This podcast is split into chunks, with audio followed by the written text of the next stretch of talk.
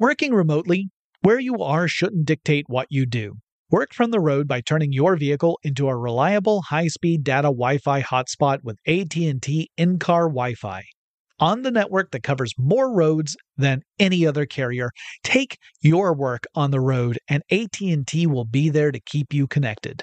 Connect up to 10 devices and stream conference calls, finish up that presentation, or answer last-minute emails. Why wait? Go to att.com slash in-car Wi-Fi today for free trial eligibility. Based on independent third-party data, number of devices varies by manufacturer. Always pay careful attention to the road and don't drive distracted. Wi-Fi hotspot intended for passenger use only when vehicle is in operation. Compatible device and vehicle required. The Kakadu plum is an Australian native superfood containing 100 times more vitamin C than oranges. So why have you never heard of it? PR. No one's drinking a Kakadu smoothie? I'm JB Smooth, and that was a full episode of my new podcast, Straightforward, inspired by guaranteed straightforward pricing from AT&T Fiber. Get what you want without the complicated. AT&T Fiber, live like a gigillionaire. Available wherever you get your podcast. Limited availability in select areas. Visit AT&T.com slash hypergig for details. When you buy Kroger brand products, you feel like you're winning. That's because they offer proven quality at lower than low prices. In fact, we guarantee that you and your family will love how Kroger brand products taste, or you get your money back. So next time you're shopping for the family, look for delicious Kroger brand products because they'll make you all feel like you're winning. Shop now, in store, or online. Kroger, fresh for everyone. Welcome to Tech Stuff, a production from iHeartRadio. Hey there, and welcome to Tech Stuff. I'm your host, Jonathan Strickland. I'm an executive producer with iHeart Podcasts and How the Tech Are Ya? So, chances are, if you're listening to the show, you have a handle on what an operating system is. Lots of stuff you use has an operating system. You know, your computer, your smartphone, that kind of thing. An operating system's job is to serve as a sort of liaison between a device's hardware, you know, the actual chips and circuits that really make it work, and the software that runs on top of it and gets those hardware things to produce output that you actually want. So, operating systems create a starting point or foundation for programmers. If you design an application meant for a specific operating system, then that app should work on pretty much any device that's running that specific operating system. Sort of. There can actually be exceptions due to various hardware configurations, but you get the idea. So the operating system manages all sorts of processes like memory management. It also handles data sent to peripheral devices like displays or printers. Before there were operating systems, computers were far more limited and much less efficient. If you wanted to run a program on an old computer pre operating system days, first uh, you had to wait until nothing else was running on that computer. Then you would have to directly load your program onto the hardware itself. So the classic old version of this was a program designated by, say, a long strip of paper tape that has holes punched into it in specific places, or a collection of punch cards that you would have a program built onto. And you would have to load this on a computer. You would also have to preset physical switches on the computer itself to make certain that the computer began in the proper state before you would execute your program. If if it wasn't, then you wouldn't get the result you had intended. And you might not know that until much further down the line. So, very complicated. It was a, a physical activity. Like it wasn't just click on an icon or type something in a command line. And it didn't always go smoothly either. A mistake in the programming or a bug in the computer system itself could cause a crash, and that might require a lot of backtracking to fix it. You would have to identify what went wrong and then fix the problem. This was not always an easy thing to do. But over time, computer scientists developed programming languages and operating systems in order to enhance the capabilities of computers and to make it easier to use them. And eventually, there was an explosion of operating systems. Some were peculiar to a specific type of computer or a specific line of computers. While the operating system made things easier for programmers who were working on those machines, you would still often need to specialize in certain classes of computer systems because of differences between them. Like just because you know how to program for computer system A doesn't mean you could program for computer system B because how fundamentally different they were. So today, I thought I would talk a bit about a few discontinued operating systems. These were once important, but they are no longer in widespread use today. Some of them live on, at least in part. Sometimes they're partly a, a legacy element that's still found in modern day operating systems. Some of them are supported by hobbyists. And I could go all the way back to the days of like mainframes and microcomputers, but I figured it would be best to kind of limit ourselves to personal computers and that sort of thing. Maybe in the future I could go further back. Also, in the future, I might do things like smartphones because there's some smartphone operating systems that are largely discontinued this today and, and it would be interesting to have a conversation about those as well. So it's just important to remember that even though i'm just really talking about pcs in this episode there had been a lot of other computer systems that had come and gone by the time we get up to that. I decided to start with pcs because i would argue the pc era is really kind of a transformational point in our world you know, miniaturization and mass production had made it possible to create a computer that could fit on a desktop and also not cost a bazillion dollars. Although I should point out, early personal computers were still really expensive. Like, if you were to compare them to computers today, far more expensive than what you could get today if you're just buying like a basic system. A basic system back in like the late 70s, early 80s would cost you a whole lot more than what you would spend today. Comparatively speaking, you have to take inflation into account. So let's start off with a computer system that launched in 1985. So 1985 was a year after Apple had introduced the Macintosh computer. There was this other company called Commodore International. It had originally started out as this humble business of typewriter repair and reselling. Like it was a, a business that bought old, busted up typewriters, fixed them up, and then sold them again. And eventually, they became more of a computer company. They made the Commodore 64, one of the most famous personal computers of all time. But in 1985, they introduced a new machine that seemed to have a whole lot of promise, and it was called the Amiga. Now, the Amiga didn't actually start off as a Commodore project. A group of folks who had previously worked for Atari decided that they would strike out on their own and make their own company.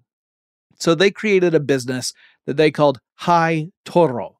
Uh, I don't know why I gave the little roll on the R there. Hi-Toro. Uh, H I T O R O. It was this group that would receive an acquisition offer from Commodore and they took it. So the Amiga measured up well against competing computers at the time, computers like the Macintosh and the IBM PC. It boasted superior graphics and sound. The Amiga was incredible in that regard. Games on the Amiga had a tendency to look and sound leagues better than similar titles that you could find on other platforms. Animators and artists were drawn, no pun intended, to the Amiga, and it was seen as a really powerful tool for creative types in the computer space, very much the way Macintosh computers would be viewed a decade later. Even though uh, creatives also like Macintosh computers, even back in, in those early days. But I, when I think about when I first got into media, anyone I knew who worked in media and worked with computers, they had a Macintosh. The Mac was seen as the computer for creatives. Well, in the mid 80s, the goal for Commodore was to make the Amiga that type of machine. And for a lot of creatives, it was. Now, the Amiga operating system was known as Amiga OS, which makes sense, and it had some pretty cool features. For one, it could allow for multitasking. Now, not all PCs at this time could multitask. Most would require the user to quit out of one application entirely before they could launch another. But the Amiga OS was different. Now, it wasn't perfect multitasking. The operating system would essentially freeze whichever app you were leaving in order to dedicate the resources to whichever app you were switching to. So if you've got app A and app B and you're leaving app A to go to app B, app A just goes into kind of hibernation mode. This method is called preemptive multitasking. And what it means is that you couldn't start a process, then swap to another window and expect the process in that first window to continue while you're doing something else. But still, the ability to go back and forth between tasks was a big advance over many competitors. Like these days, I think that would I would find that frustrating because sometimes I will start a process in one window and it'll say it's going to take like 45 seconds. I'm like, I don't have time for that. I'm going to go do something in this other window while that completes. And computers today can handle that. The Amiga could not, but you have to remember computational resources were much more limited then, right? We were still in the very early days of personal computers. The operating system also included a disk operating system or DOS We'll be talking more about the famous MS DOS later in this episode. But this was called Amiga DOS, naturally, and this disk operating system gave the user access to things like the computer's file system and directory, so you could navigate through that way if you didn't want to use the graphic user interface or GUI version of the operating system. And you might normally use Amiga's graphics user interface to get around, but this would give you a much more direct and text based method of navigating the machine. In some ways, it was more efficient and, and faster if you knew what you were doing. But if you didn't, you could just use the, the GUI to get around using its various file management systems. Now, one thing Amiga OS did not have was memory protection. Now, as the name implies, the purpose of memory protection is to prevent processes from accessing memory for which they do not have the permission to access. You know, if you're running a process and another process says, oh, yeah, that memory over there that you're using, I'll have that, and takes it, that's not good. You want to have a system in place to stop that from happening. Memory protection helps mitigate malicious processes from causing damage to other processes or even to the computer system itself, right? You could program a purposefully malicious pro- uh, program or application that would be meant to steal resources from all other applications and essentially shut a computer down. You don't want that to happen. So, usually, you would have a memory protection method in place with your operating system. But the Amiga OS did not have that. But uh, this shortcoming was not what led to the discontinuation of Amiga OS. It's not like one day some Amiga based you know malware broke out and ruined all the computers. That would have been hard to do anyway because networked computers were pretty darn rare during the era of Amiga OS. Now, the reason why the Amiga OS operating system was uh, discontinued, and I realize I was just repetitive there, but it's because it has to do with business. Commodore, the company that made and sold the computer, hit hard times really, really quickly. So in the early 80s, Commodore was measuring up really well against competitors like Apple and IBM. They were selling computers like hotcakes. Commodore was riding high. But then there were dips in the mid 80s, and then there were more crests and then dips again. Like it got pretty rocky throughout the 80s and into the 90s. And in 1992, things were going okay, but in 1993, sales dropped like a rock and the company lost hundreds of millions of dollars, and it wasn't in a financial position where it could recover from that. So in 1994, Commodore announced it was entering into bankruptcy and that it would liquidate all its assets. Now, it's true to say that Amiga OS faded away. It was it lost all official support because the company that supported it ceased to be. But the operating system itself is not totally gone. Hyperion Entertainment oversees essentially a descendant of the Amiga OS. And in fact, the most recent update I can see dates back to April of 2023, and that's when Hyperion Entertainment released a hotfix for Amiga OS 3.2.2. So I guess you could say it's only mostly dead there's still hobbyists who very much are into creating things for the Amiga OS, and it is still supported, just not by the company that created it. So that's kind of cool. But as an official operating system, it's more of a curiosity than anything else. And that's why I decided to start off the episode with that one. Now, we're going to take a quick break. And when we come back, I'm going to talk about a pair of operating systems that are deeply entwined with one another and all the drama that comes with it. That's what's coming next. But first, let's take this quick break. Working remotely, where you are shouldn't dictate what you do. Work from the road by turning your vehicle into a reliable high-speed data Wi-Fi hotspot with AT&T in-car Wi-Fi. On the network that covers more roads than any other carrier, take your work on the road and AT&T will be there to keep you connected. Connect up to 10 devices and stream conference calls, finish up that presentation, or answer last-minute emails. Why wait? Go to att.com slash in-car Wi-Fi today for free trial eligibility.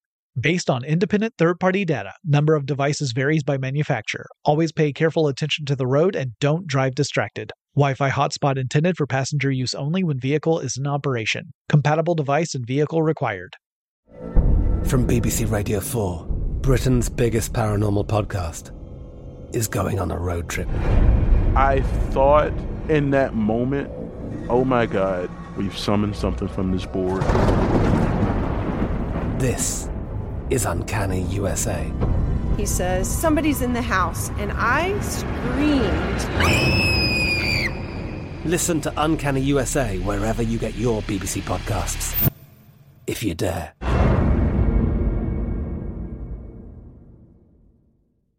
When you think about the future, what kind of technology do you envision? Whatever the future holds, artificial intelligence will undoubtedly be at the heart of it all. Join Graham Class as he hosts season two of Technically Speaking, an Intel podcast from Ruby Studio in partnership with Intel. Explore the future of technology that's rapidly evolving our world today with the help of AI. There is still so much work and research needed to fully understand the power and potential of AI, and Intel is at the forefront of implementing AI and revolutionary technology that's changing the world we live in for the better. In each episode, Graham interviews the minds transforming medicine and healthcare, retail, entertainment, personal computing, and more while pioneering new uses for AI in these spaces. Tune in every other Tuesday and explore the latest technology that's changing our world today and creating a more accessible tomorrow. Listen to Technically Speaking, an Intel podcast on the iHeartRadio app, Apple Podcasts, or wherever you get your podcasts.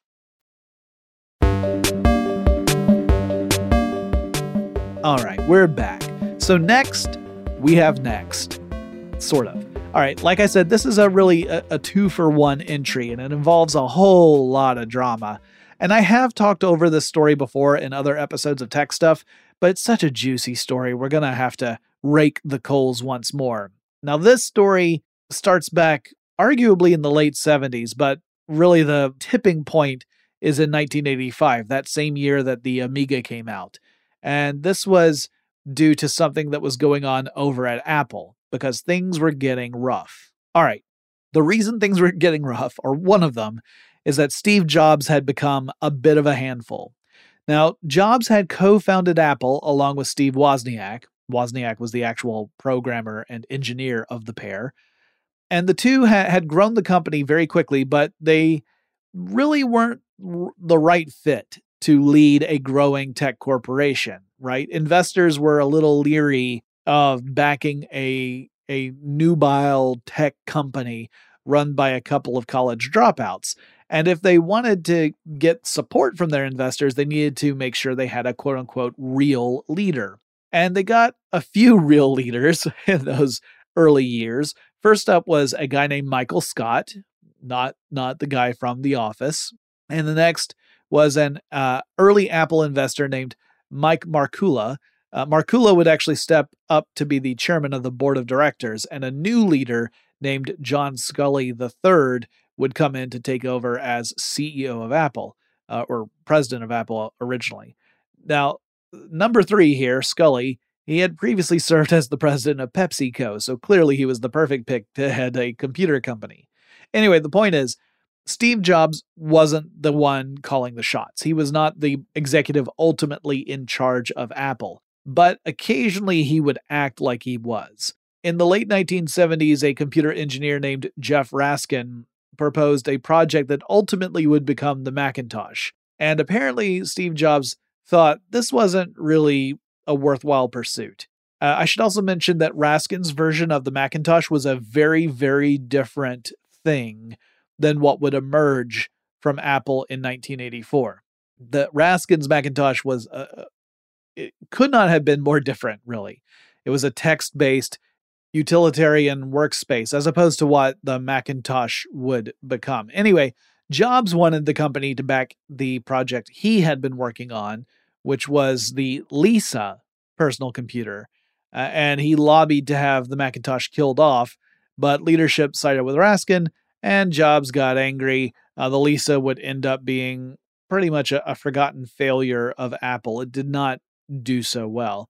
But by that time, Jobs was even angrier because in 1982, the rest of the Lisa team forced Jobs off the project. They just felt his demands were kind of making things go askew.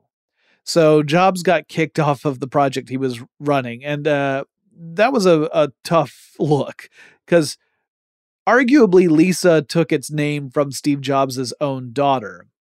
Or maybe it didn't because stories vary on that one. Some stories say, no, no, no, it was never meant to be named after Steve Jobs' daughter. That was a coincidence. It was an acronym. But most of the stories seem to say, like, yeah, it was kind of named after his daughter. And then the acronym stuff came later. They, it was backronyms, not acronyms. It was people like, how can we, let's come up with an acronym to, to justify the name. And then we can argue that we never named it after his daughter in the first place. Anyway, Jobs then honed in on Raskin's team because now he had an axe to grind. He had a grudge against the Lisa team. And so he sort of waded into the Macintosh project and sort of took it over. And like I said originally, that Macintosh project was a text based keyboard centric machine. And Jobs kind of turned it into a, a, sort of a Lisa clone. It was another computer with a graphic user interface and a mouse uh, which he had lifted from Xerox PARC. And he was now in secret competition with the Lisa team, which meant he was furiously working to prove that they were wrong and that he was right. And maybe you could argue he also lost sight of the fact that they were all actually working for the same company and arguably for the same results. So the Macintosh would actually come out in 1984, looking very different from what Raskin's original 1979 concept was and this would be the birth of the classic Mac OS operating system. That's important because Mac OS, the classic version of Mac OS, is one of the two operating systems that I'm really focusing on in this section. But Jobs' behavior was seen as being really disruptive and counterproductive to most of the teams that he interacted with. And Sculley and Jobs clashed numerous times, and Markkula, the, the chair of the board and the former head of Apple, sided with Sculley against Jobs. So Jobs left the company in 1985. Or he was fired. Interpretations on this vary as well. It's clear that Sculley did his best to distance Jobs from any meaningful projects. So I guess it all comes down to semantics. Like you could argue that, okay, Jobs wasn't fired, he was just removed from operations to the point where he wasn't really doing anything, so he decided to leave. Fun fact years later, Markkula would actually be instrumental in forcing Sculley out of Apple. so I guess what goes around comes around. Anyway, Jobs went off to found a different company. This would be the NeXT Company. Now, the focus of the NeXT Company was to create hardware for education. Jobs saw an opportunity to design computer workstations specifically meant for the education sector, so like professors and researchers, that kind of thing. Not like necessarily your average teacher, because as it would turn out, the NeXT system would be very expensive and beyond the reach of a lot of, say, you know, smaller schools. But people in those fields were already using personal computers. The problem was that PCs are general purpose machines. So they're supposed to be, you know, pretty good at everything, but they're not necessarily really good at any one thing. So Jobs' aim was to create a computer that would be ideally suited for education. Several former Apple employees went with Jobs to create this company, and they got to work designing the NeXT computer. The operating system for this computer would be called NeXTSTEP, one word. It would take several years to bring this computer to market. So, like I said, it starts in 1985, and the original hope was to have a machine ready to launch in 1987. But in reality, the NeXT computer wasn't ready until 1989. And even then, it was a small number of test machines that were ready. And uh, that initial batch cost $6,500 per computer. Now, if we adjust that for inflation, because remember, this is 1989, today, a computer like that would cost you $16,500, right?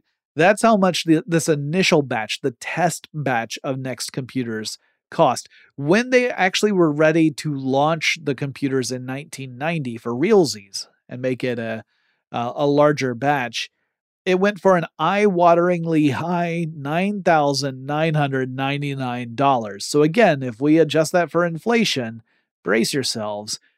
Those computers cost $24,000 a pop. So, yeah, this was not a computer aimed at the consumer market. In fact, even universities would look at that sales price and say, whoa, that's steep. It didn't take long for Jobs to reconsider NeXT's role in the industry. So, the funny thing is, when he was first thinking about this, originally his plan was to create hardware that was meant for the education sector and not to create software. Like he was going to license the software from someone else, but then ultimately changed his mind and created a hardware and software combined approach. But at these computer prices, it was clear the company wasn't going to sell that many units. It just couldn't. These educational institutions just, you know, they couldn't afford these incredibly high prices. And he made the decision to gradually shift over to become a software focused company, with the heart of that focus being the NeXTSTEP operating system. NeXTSTEP was built on top of a Unix operating system. It also uh, it featured an object-oriented application layer. It had a graphic user interface or GUI. Uh, it could handle multitasking, and it was interesting. It didn't exactly set the world on fire at the time, but it did gain the interest of certain folks in the tech and research and education spheres. So people realized there was value in it, even though it wasn't exactly becoming the next big thing. All right, but now we've got our classic Mac operating system or Mac OS, and we've got our NeXTSTEP operating system. To continue our story, we actually have to go back to Apple and back to the 90s and and see what happened with the company. So Sculley had effectively pushed Jobs out of Apple. Under Sculley, Apple took a path that wasn't very Apple like. Uh, one of the things that had set Apple apart from IBM is that when IBM made their personal computers, they used off the shelf parts to do so. And that meant that competitors could build their own IBM style computers, also known as IBM compatibles or IBM clones. And they would just use the same or similar parts that IBM used, and they would get an operating system that was compatible with IBM's because IBM had failed to secure an exclusive agreement from the provider of their operating system, which I'll talk about later on in this episode. So, this ended up being really bad news for IBM's personal computer division because suddenly the company was facing competition from numerous upstarts, most of which were offering computers that were comparable to IBM's but at a much lower price point. Apple, by contrast, had traditionally developed its own hardware and software in house and jealously guarded its proprietary approach. So if you wanted an Apple computer, you had to go to Apple. But under Sculley, that began to shift and began to change. He pushed the company to build a version of its operating system to run on the PowerPC microprocessor architecture. Uh, this was later on seen as a huge mistake. There was also then a move to license Apple technology to other companies, leading to what were called Mac clones that didn't exactly match Apple's own quality standards. This was seen in retrospect as a really big old pair of boo boos, bad enough that the board of directors decided to give Sculley the boot in 1993 they replaced him with a guy named Michael Spindler. Michael Spindler had previously been the chief operating officer, but Spindler also didn't impress the board that much. Uh, he led some massive cost-cutting measures while he was at Apple. He shut down several R&D projects. He laid off a lot of folks. But Apple was in a chaotic mess at the time, and the board lost its confidence in Spindler just after a few years. So in 1996, they swapped him out with a guy named Gil Amelio. So Amelio inherited a really rough situation. Uh, things were in a real mess at Apple. And one of the things that was going really poorly was this evolution of the classic Macintosh operating system, aka the original Mac OS. Because you see, there was a team at Apple that had been working on a next generation operating system for the Mac, and it was codenamed Copeland. But this project had languished in development and was rife with feature creep. So that's when a team gets bogged down by a product uh, when they add more and more features that don't necessarily contribute to whatever the end purpose of the product is. It just gets bloated. And on top of that, there were also personality conflicts within the team, especially at the leadership level. Project management was in a shambles. It was just a total mess. So Copeland was intended to be Mac OS 8. It was intended to replace classic Mac operating system and become the new standard. But it was in such a mess that when Apple brought on Amelio, he said, I need to have somebody come in and try and get this into shape he brought on a woman named Ellen Hancock to try and get Mac OS 8 to a point where it could ship. And she essentially said, Yo, this thing is busted. Uh, not in so many words, I'm paraphrasing. And she concluded that the project was so mired in issues that it would actually make way more sense to scrap it than to attempt to salvage it.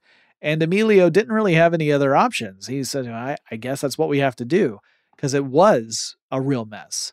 So Apple switched gears and released a far more modest evolution of the classic Mac operating system, and then they called that Mac OS 8.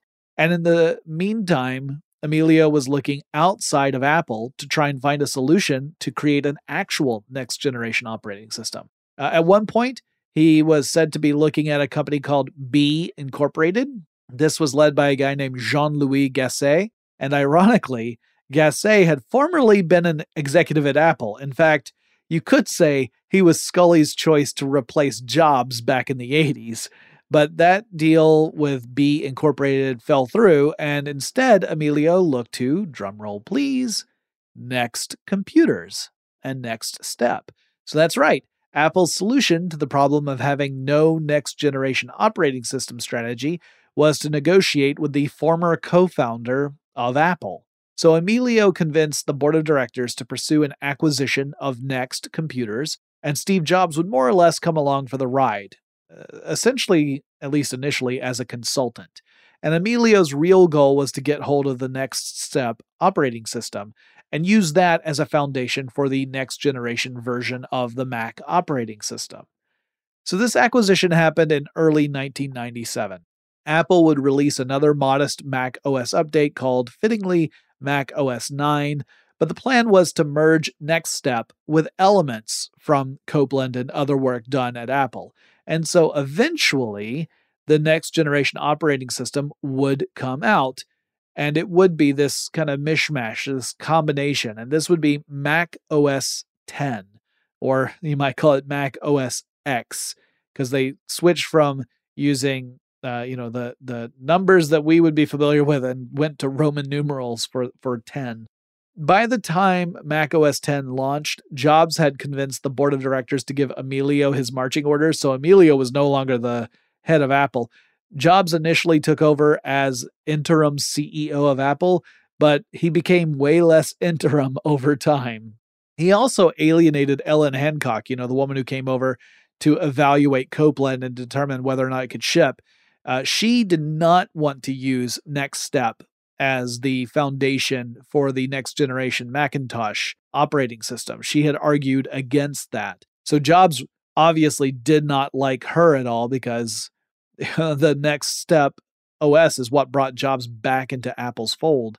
So he he pretty much made sure that she didn't have a whole lot to do, so she ended up resigning, you know, not long after he kind of took power But Mac OS 10, despite a somewhat slow launch, did become the bedrock for Apple's operating system strategy moving forward. And it would take a few years for Jobs to get things turned around, and it was helped tremendously by some creatively, you know, designed products courtesy of Jony Ive, and the legacy operating systems of the classic Mac OS and NeXTSTEP would kind of ride off into the sunset, and Mac OS 10 would end up taking their place. All right, we're going to take another quick break. When we come back, we'll talk about another discontinued operating system, this one coming courtesy of Microsoft. But first, let's take this break.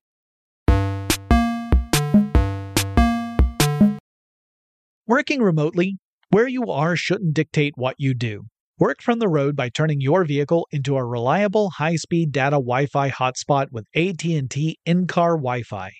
On the network that covers more roads than any other carrier, take your work on the road and AT&T will be there to keep you connected. Connect up to 10 devices and stream conference calls, finish up that presentation, or answer last-minute emails. Why wait? Go to att.com slash in-car Wi-Fi today for free trial eligibility. Based on independent third-party data, number of devices varies by manufacturer. Always pay careful attention to the road and don't drive distracted. Wi-Fi hotspot intended for passenger use only when vehicle is in operation. Compatible device and vehicle required. I'm Katya Adler, host of The Global Story. Over the last 25 years, I've covered conflicts in the Middle East, political and economic crises in Europe, drug cartels in Mexico. Now I'm covering the stories behind the news all over the world in conversation with those who break it. Join me Monday to Friday to find out what's happening, why, and what it all means. Follow the global story from the BBC wherever you listen to podcasts. When you think about the future, what kind of technology do you envision? Whatever the future holds, artificial intelligence will undoubtedly be at the heart of it all. Join Graham Class as he hosts season two of Technically Speaking, an Intel podcast from Ruby Studio in partnership with Intel. Explore the future of technology that's rapidly evolving our world today with the help of AI.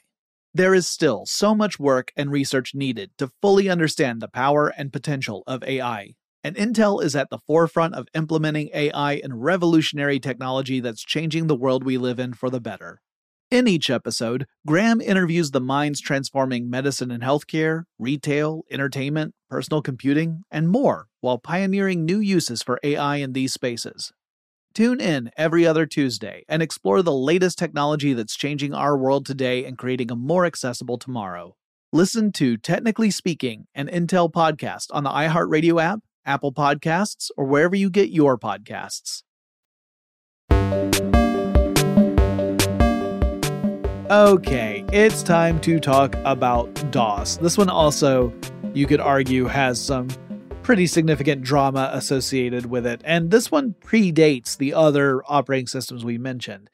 Because uh, the, the family of DOS operating systems, beginning with 86 DOS and ending with MS DOS 8.0, starts in the you know early 80s and stretches on until 2000. Now, to be clear, there have been lots of other DOS versions since MS DOS 8. Uh, the family of operating systems has a few branches, more than a few. So I'm specifically talking about MS DOS here, but DOS itself is still alive and well. It's just, it's no longer that particular line of DOS. So, this family of operating systems ties in with the history of the 8086 microprocessor, which came from Intel. There was this company that was called Seattle Computer Products, and there was a guy who worked there named Tim Paterson, who was a pretty brilliant computer engineer and programmer. Paterson built a primitive 8086 based CPU card, and he actually worked with Microsoft in order to get a version of Microsoft Basic the programming language to run on this card, along with an extremely primitive operating system. Paterson also became acquainted with an earlier operating system from Microsoft that sometimes is called MDOS, sometimes it's called Midas. Uh, but this was an operating system designed to actually run on an older generation of processors, not the 8086 family, but it did give Paterson some ideas. So Paterson then goes back to Seattle Computer Products and gets to work to create a suitable operating system to run on top of the 8086 based computers, or at least their, you know, computer motherboards. So this is in 1980. Within half a year, he's got one, and he calls it QDOS which he said stands for Quick and Dirty Operating System. But Seattle Computer Products rebrands it as 86 DOS, meaning it's a disk operating system that runs on top of 8086 architecture. The company reaches out to Microsoft to create a cross licensing deal. Microsoft would get access to the operating system if Seattle Computer Products could adapt Microsoft Basic for it. Now, this eventually leads to Paterson joining Microsoft. He leaves Seattle Computer Products and joins Microsoft. And then Microsoft outright buys the rights to 86 DOS from Seattle Computer Products the following year. And here's the thing this is why there's some drama here. Microsoft buys those rights and then proceeds to go on a crazy licensing deal with this this operating system. So while they paid like 75 grand initially at least for the rights, they made so much money licensing it to all these other companies that folks felt that Microsoft had kind of screwed over Seattle computer products. That, uh, especially since the perception was that Microsoft had developed MS DOS when in fact they had purchased it from another company. They did tweak it, like they didn't just you know keep it exactly the same and sell it. They did make changes. They made advancements to it and everything and improvements. But the heart of that work came from a totally different company. And so there's some who feel that it was like reverse Robin Hood, you know, steal from the poor and give to the rich. Anyway, th- that all depends on on like whose story you really want to listen to, I suppose. But Microsoft around this time also signs a deal with IBM, and IBM had wanted an operating system from Microsoft that it could run on its 8086 based machines, specifically its personal computer line, which it was launching.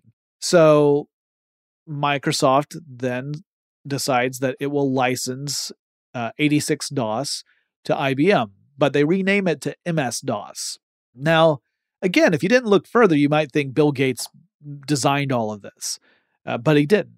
Like again it came from from this other company although the guy who made it for the other company was now working for microsoft so i guess there's some argument to be made there too. So if you've never used ms-dos let me explain what it was like. Uh, and you still can use at least a facsimile of ms-dos if you're using a windows machine. It's a text-based command line operating system. So when you would boot up your computer back in the olden days, you might actually be using a floppy disk to boot your computer up if you didn't have a hard drive, because back in the olden days, hard drives were not standard either. And the operating system would be on your, your disk, it would load into computer memory. Once it loaded in, you would be presented a command prompt.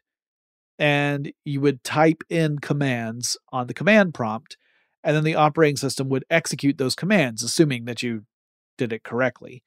So you might list in a command to do something like list out all the file directories that are on a disk, whether that's a hard drive or a floppy disk or whatever. And this would be so that you can just see what's on there, right? Like you, there were times where I would have a floppy disk, there'd be no label on it. You put it into a drive and you would have to, you know, navigate through the file directories just to see what the heck is on this thing. What kind of files, you know maybe maybe the organization would give it away right away or maybe you'd have to dig in to figure it out. Those were the days man. You would use commands to navigate through the directory like if you wanted to switch to specific uh, folders and and drill down you would have to do that by typing it in and typing in the command and changing directories that way.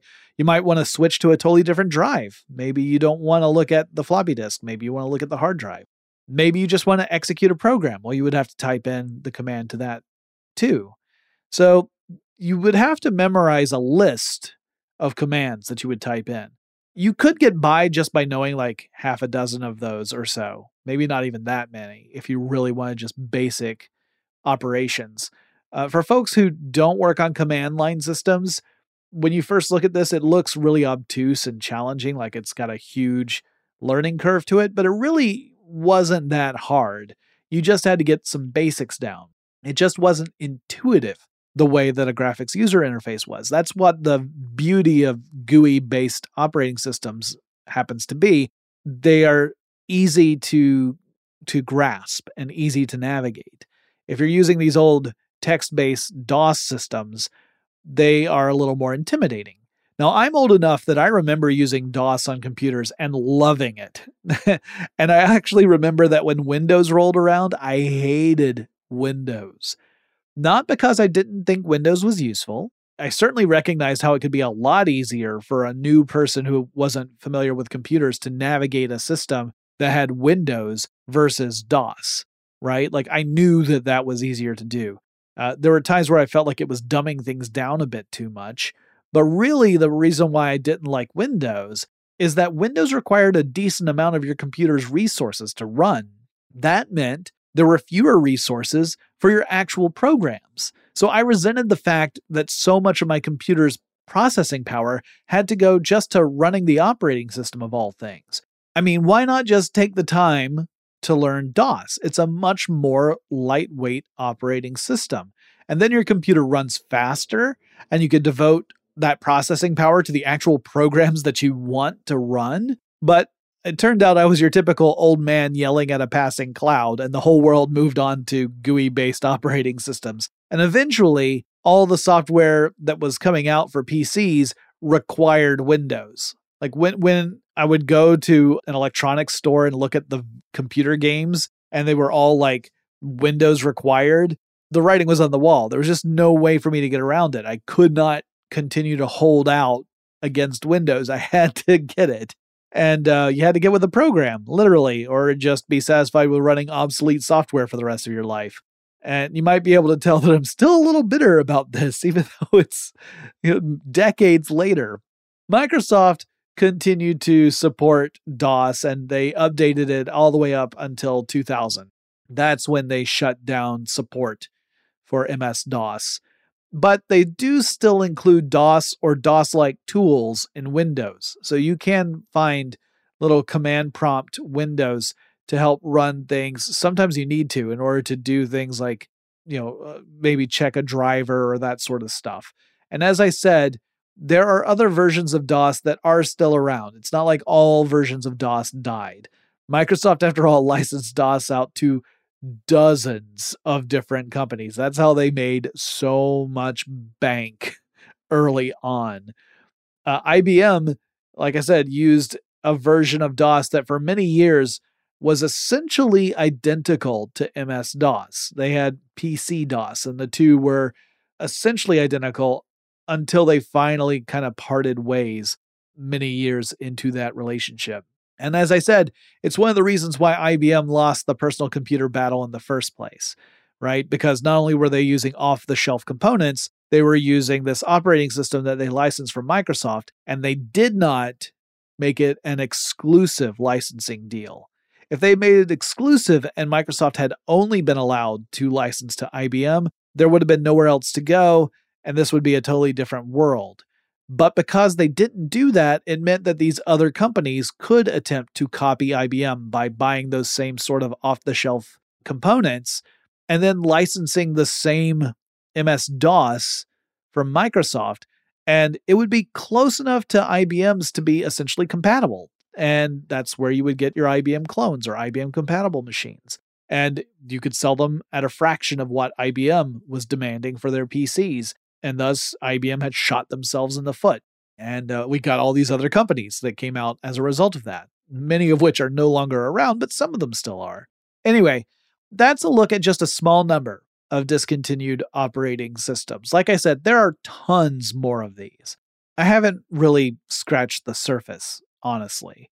I just chose some very high profile famous ones. So I'll likely do lots more episodes with retrospectives on these older operating systems in the future. Like I said, I need to do one that's just on smartphones or, or cell phones because there are quite a few of those as well.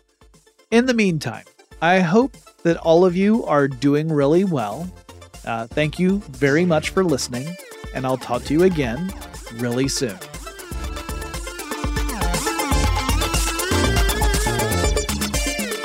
TechStuff is an iHeartRadio production. For more podcasts from iHeartRadio, visit the iHeartRadio app, Apple Podcasts, or wherever you listen to your favorite shows.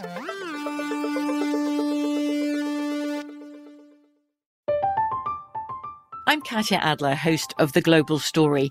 Over the last 25 years, I've covered conflicts in the Middle East, political and economic crises in Europe, drug cartels in Mexico. Now I'm covering the stories behind the news all over the world in conversation with those who break it. Join me Monday to Friday to find out what's happening, why, and what it all means. Follow the global story from the BBC wherever you listen to podcasts. The wait is almost over. Get ready for the 2024 NFL season as the full schedule is announced. Every rivalry, every rematch, every rookie debut, every game revealed. The 2024 NFL schedule release, presented by Verizon, coming in May. Live on NFL Network, ESPN2, and streaming on NFL Plus. Terms and conditions apply to NFL Plus. Visit NFL.com slash schedule release to learn more. Are you looking for the perfect move in ready home this spring season? Now's the time to buy at Fisher Homes. For a limited time only, enjoy below market interest rates starting at 5.375% APR, 6.139% APR. With these exclusive lower rates, you can save hundreds on a move in ready home and start enjoying the benefits of home ownership even faster. Schedule your personal tour with one of our new home specialists at FisherHomes.com and make this spring the season you find your perfect home sweet home. Financing provided by Victory Mortgage, LLC, NMLS 461249, Equal Housing Lender.